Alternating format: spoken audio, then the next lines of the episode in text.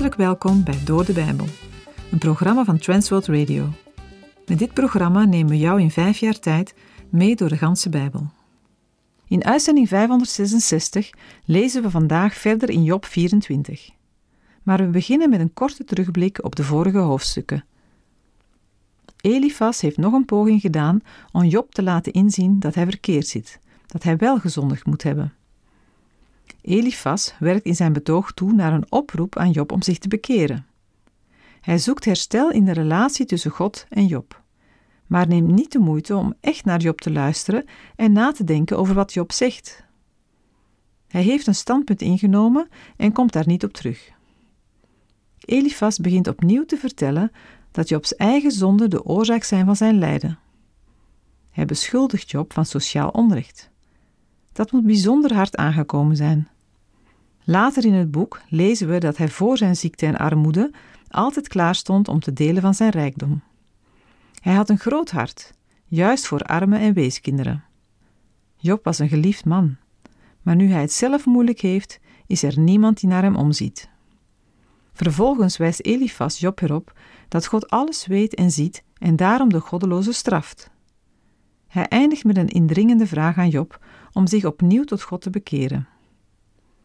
Job gaat niet zozeer in op de woorden van Elifas, zijn verzuchtingen gaan richting God. De Heer is de enige van wie Job recht en hulp kan verwachten, maar hij kan hem niet vinden. Job wil zich wel tot God richten, maar het blijft stil van Gods kant. Als God zich niet verborgen zou houden, zegt Job, dan zou hij zijn zaak aan God kunnen voorleggen. God zou naar hem luisteren en hem niet meteen beschuldigen. Job verwacht dat God hem dan vrij zou spreken. Het zwijgen van Gods kant raakt Job diep. Het maakt hem wanhopig. Meer dan zijn ziekte en naderende dood mist hij de Heere.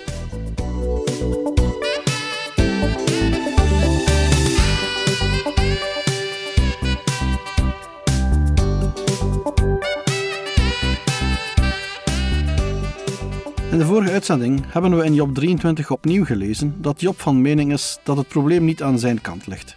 Job zei onder andere: Ik heb Gods paden gevolgd en ben in zijn voetstappen getreden.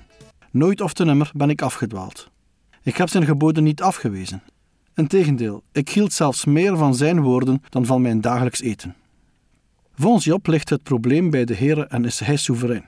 Als hij plannen maakt, zal niets of niemand hem daar meer vanaf kunnen brengen. Met het beeld van God dat in Job 23 door Job is geschilderd, is de angst voor de Heer die Job uitspreekt niet vreemd. De Heer gaat gewoon zijn gang en het ziet er somber uit voor Job. De enige hoop die hij nog heeft, is ondanks alles toch de Heer. Maar volgens Job lijkt de Heer onbewogen te zijn. Als juist die laatste hoop in Jobs leven zo onberekenbaar is, heeft Job geen uitzicht op verandering. Als Job zo over de Heer en zijn leven nadenkt, beeft hij van angst en krijgt de wanhoop de overhand. Dat gebeurt vooral vanwege het feit dat de Heer niet te beïnvloeden is. Job heeft zelf geen enkele mogelijkheid om ook maar enige verandering in zijn lijden te bewerken. Met andere woorden, niet alleen de ziekte en de naderende dood maken Job wanhopig, maar vooral het ontbreken van hoop op het rechtvaardige handelen van de Heer raakt hem. Job 24, versen 1 tot en met 3. Waarom zijn de tijden niet verborgen voor de Almachtige, terwijl zij die hem kennen zijn dagen niet zien? Er zijn mensen die grenzen aantasten. Zij roven een kudde en weiden die. De ezel van de wezen drijven ze weg. Het rund van een weduwe nemen ze in onderpand. Job vervolgt zijn antwoord aan Elifas. Hij zegt dat de tijden niet verborgen zijn voor de Almachtige. Daarmee bedoelt hij dat bij God bekend is wat een mens doormaakt, of het nu goed of slecht is. Die wetenschap veroorzaakt bij Job de vraag waarom zij die God kennen hem niet zien optreden tegen het kwaad. Job somt nu de openlijke zonden van andere mensen op. De dagen waarnaar Job verlangt, zijn dagen waarop ieder krijgt wat hij verdient. Het lijkt erop dat het onrecht ongestraft en het recht onbeloond blijft. Kennelijk zorgt het uitblijven van het oordeel ervoor dat de goddelozen onbeschaamd te werk gaan. Maar het onrecht gaat verder. Er wordt namelijk niet gestolen van hen die machtig genoeg zijn om een rechtszaak aan te gaan, maar het zijn juist de sociaal zwakkeren en rechtelozen die worden bestolen. Elifas had Job hiervan beschuldigd. En Job weet dat het gebeurt, maar niet door hem. Job 24, vers 4. Ze duwen de armen van de weg. Tezamen verbergen zich de ellendigen van het land. De armen worden niet alleen bestolen, maar in het publieke leven worden ze ook gewoonweg geminacht. Alsof ze er niet zijn, worden ze van de openbare weg gedrukt. Er is geen enkel respect voor hen. Ze schuilen dan weg voor de goddelozen die hen zo slecht behandelen, want alleen op die manier kan het onrecht dat hun wordt aangedaan nog worden beperkt. Job 24, versen 5 en 6. Zie, zij zijn wilde ezels in de woestijn. Zij trekken uit naar hun werk. Zij zoeken ijverig naar eten. De wildernis is voor hem en voor de kinderen tot voedsel. Op het veld oogsten zij zijn voer, en de wijnhaard van de goddelozen plukken zij leeg. De aandacht is verschoven van degenen die onrecht doen naar hen die het moeten ondergaan. Niet de daders, maar de slachtoffers zijn nu het onderwerp. Zij worden vergeleken met wilde ezels, voortdurend op zoek naar voedsel. In die tijd stond een wilde ezel die in de woestijn leefde als ontembaar bekend.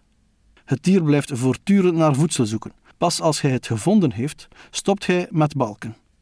Zo zijn ook de armen steeds op zoek naar voedsel, om te kunnen overleven. Ze hebben geen enkele bron van inkomsten en moeten in de wildernis op zoek naar eten voor hun kinderen.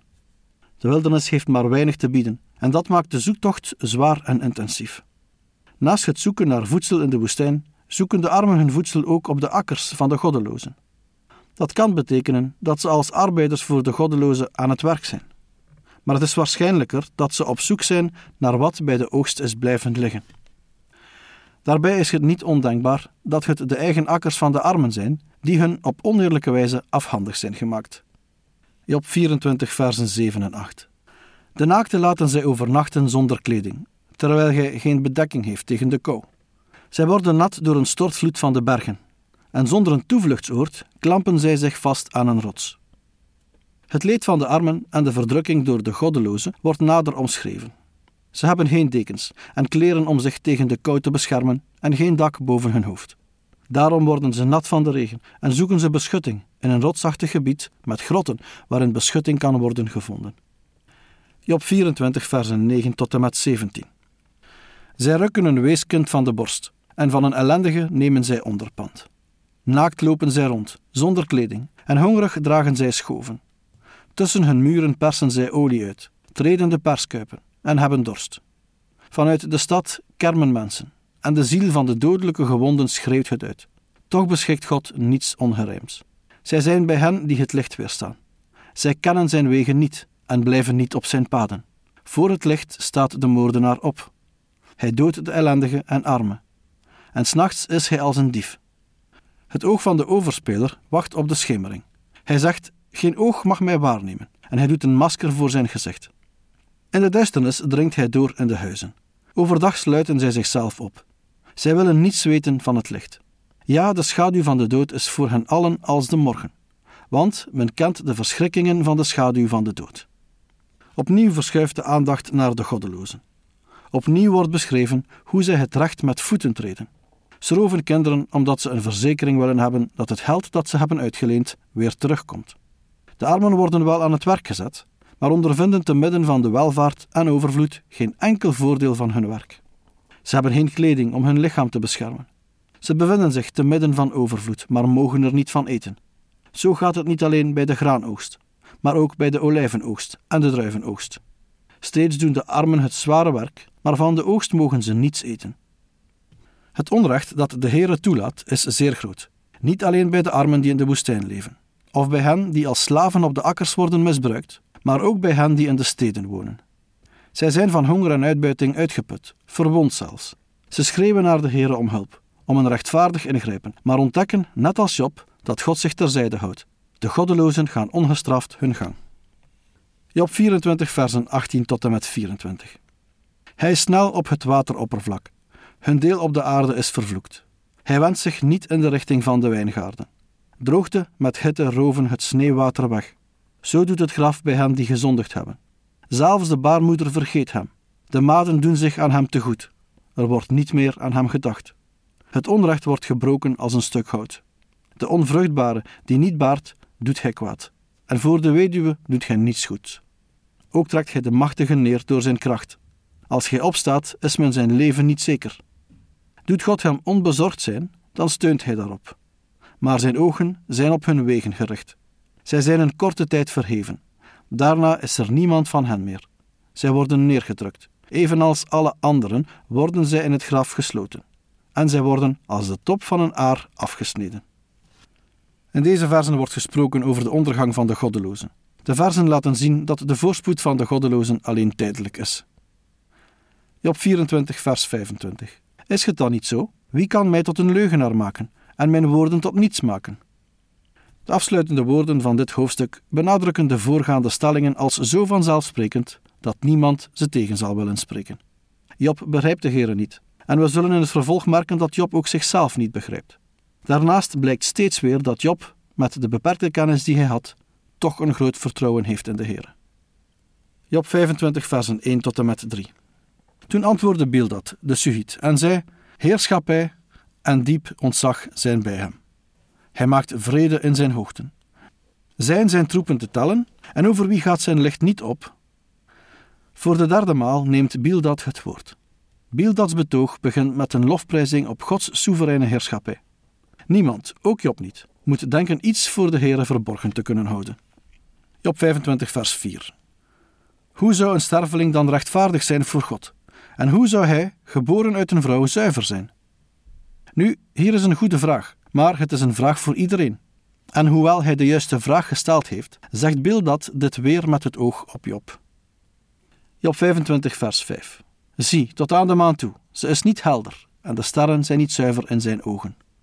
Gods licht is zo fel dat zelfs de maan en de sterren, helder als zij schijnen, in zijn ogen onzuiver licht afgeven. Laat staan dat een mens zuiver zou zijn in de ogen van de Heer. Job 25, vers 6. Hoeveel te minder een sterveling die een made is en een mensenkind dat een worm is. Met zijn redenvoering spreekt Bildad de twee belangrijkste punten die Job in zijn vorige betoog naar voren bracht tegen. Hoe durft Job de soevereine God van onrechtvaardigheid te beschuldigen? En vooral, hoe durft Job te beweren dat hij in een hemels gerechtshof vrijgesproken zou worden? Voor Bildad zijn macht, autoriteit en reinheid met elkaar verbonden. Daarom is de soevereine God heilig en de zwakke mens per definitie zondig. In algemene zin zijn dergelijke woorden waar. Maar door ze zo toe te passen op de individuele situatie van Job, slaat Bildad de plank mis.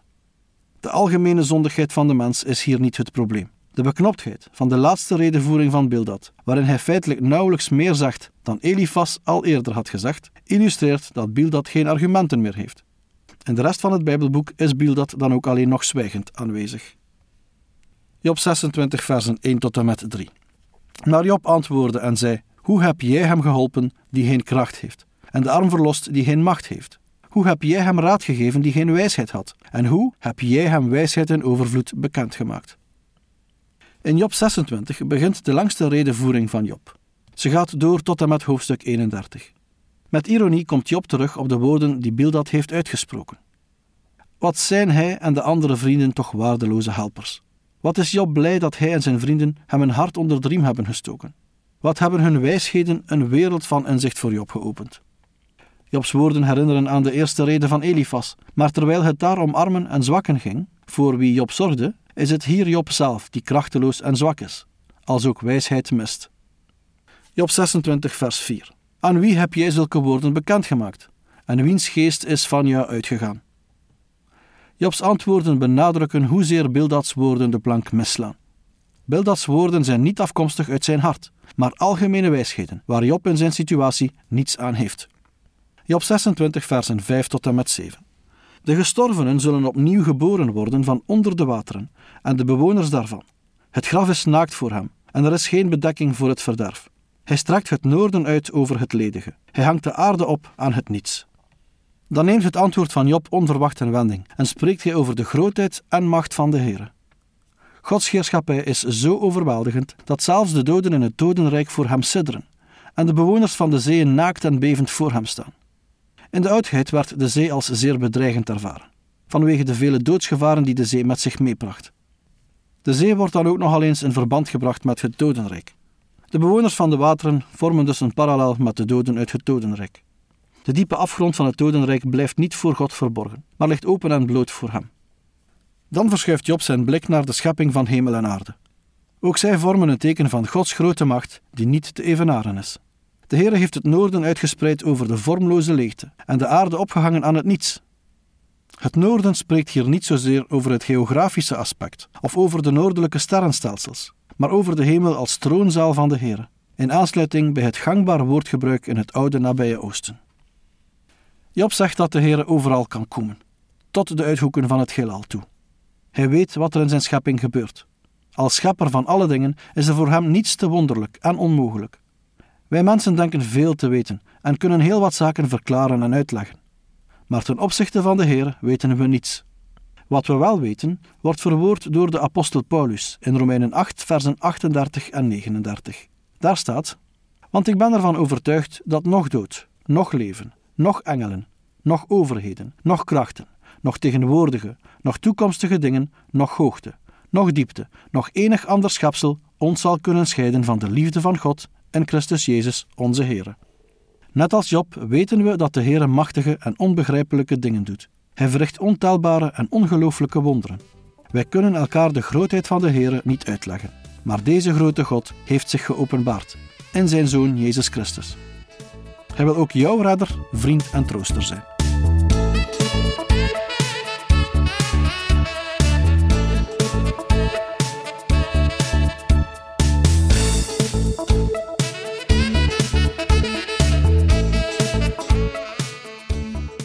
U heeft geluisterd naar Door de Bijbel, een programma waarin we in vijf jaar tijd de ganse Bijbel bespreken. De basis voor het programma is de Bijbelstudiereeks van Dr. Vernon McGee, Through the Bible. Deze werd in het Vlaams vertaald en bewerkt door Transworld Radio. U kan elke werkdag naar een nieuwe uitzending luisteren en u kan ook steeds voorbije uitzendingen opnieuw beluisteren of downloaden. Als u wilt reageren op deze uitzending of u heeft vragen, dan kunt u uiteraard contact met ons opnemen. U kan een e-mail sturen naar doordebijbel.twr.be. Verder kan u op onze site terecht, www.twr.be, voor meer info en het beluisteren van onze overige programma's. Dit programma werd gepresenteerd door Patrick Couchement en Anne Notenboom. Wij danken u voor het luisteren en graag tot een volgende keer.